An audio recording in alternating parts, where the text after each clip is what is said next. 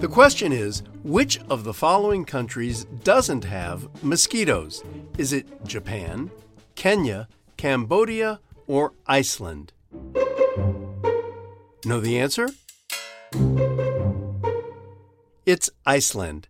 Scientists are still unsure about why mosquitoes haven't settled in Iceland, though the fact that the island's climate is so variable may have something to do with it. Mosquitoes do exist in neighboring countries and territories such as Greenland and Scotland. Tamika, Iceland.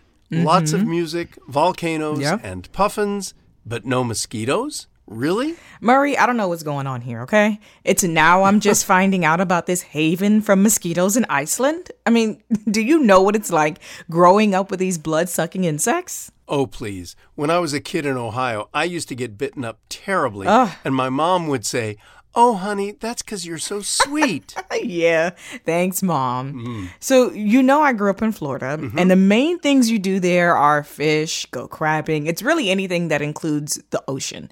You know, someone in our family had this brilliant idea to go to Mosquito Beach. what? Mm-hmm. Yeah, so we pull up and I'm excited to go swimming and fishing and enjoy the water.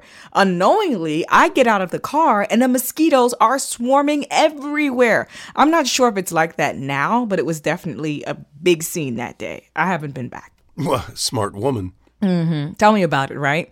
So let's explore this Icelandic haven without mosquitoes. One theory begins with the life cycle of the mosquito. So the insect will usually lay eggs during colder weather, and once there's a thaw, the larva will come out. They will eventually mature, breed, and multiply, but in Iceland, They don't.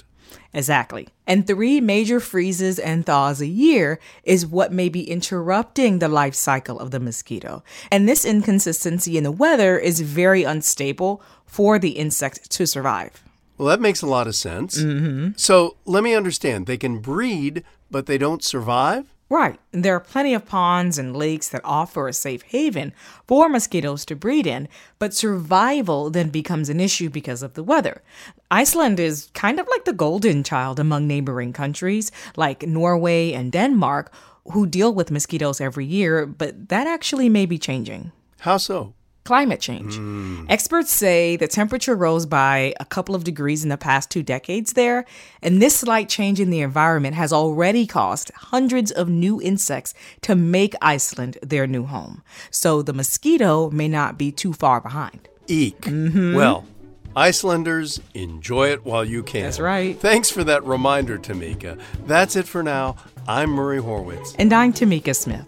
We're Ask QOTD on Twitter and Facebook, or subscribe to us on our website, askqotd.com.